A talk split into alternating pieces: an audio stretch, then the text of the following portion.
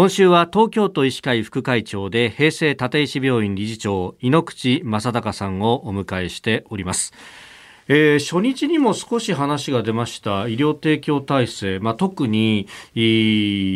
通常医療の部分もこれは含められると思うんですけれども、まあ、東京都では救急車が医療機関5カ所に受け入れ要請し断られた場合あるいは、え、20分以上経過しても搬送先が決定しないというような事案の件数を東京ルール適用件数というふうにしておりました。まあ、かつてその、まあ、たらい回しだとかそういうのがね、あの、コロナの前からこれ問題になっていたんで、こういう数字も、え、出して対策をしようということをやっておりましたけれども、先生、この東京ルールの適用件数っていうのも、やっぱりかなり増えてしまったということですか？はい。あの、東京ルールは、あの、通常は、はいあの1日30件程度なんです。であのこの1月から2月にかけてですね、はい、あの一番多い時で1日あたり300件を超えるっていう日がありました。10倍はいそうです。であの今もあの1週間の平均で150件ですからあの通常の5倍はあの毎日起きてると、はい、おいうことです。であの前から、まあ、今あのおお話がありましたけれども、はい、たたらいましっていう言葉が使われて非常に僕たちは心外だったわけですけれども、たらいましっていうのは見たくないからあっち行ってくれみたいな話に聞こえますが、うんあの通常の時からですね、はい、なかなかあのこう満床であるとか、ええ、それから今処置中であるとか、はい、あいろいろさまざまな理由でですね医療機関がなかなか見れない状況であるという時に選定困難症例ということで、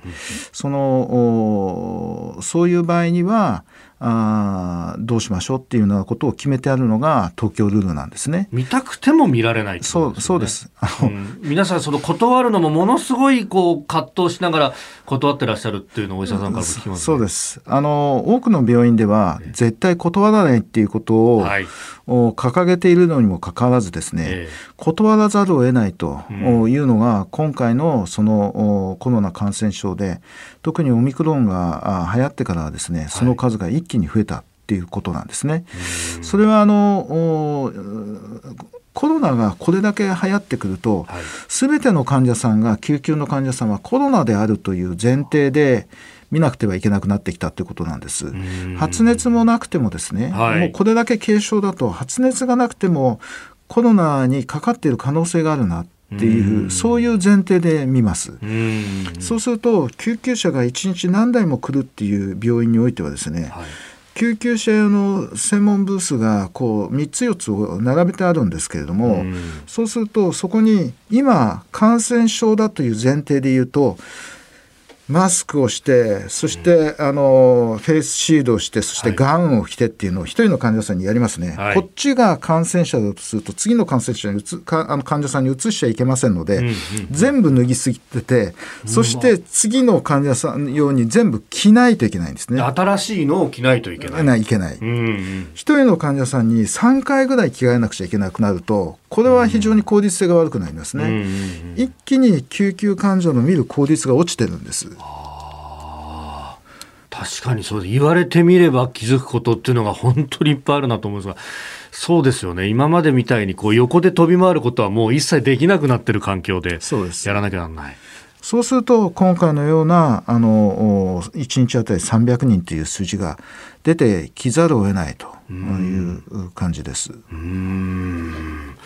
これね、そうなってくると、もうこれ、仕組みだとか、あるいはマンパワーでっていうようなことだけで足るもんじゃなくなってきますね。そうなんですね。あの、だからちょっと、まあ、これは、あの、今、なんとかできる話ではなくて、まあ、将来的には、こういう部分を考慮したような医療体制というものを準備しておくっていうことが必要になってくるんだろうと。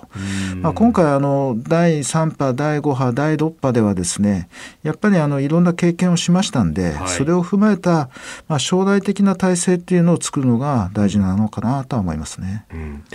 東京都医師会副会長井ノ口正孝さんにお話を伺っております。先生明日もよろしくお願いします。はいよろしくお願いします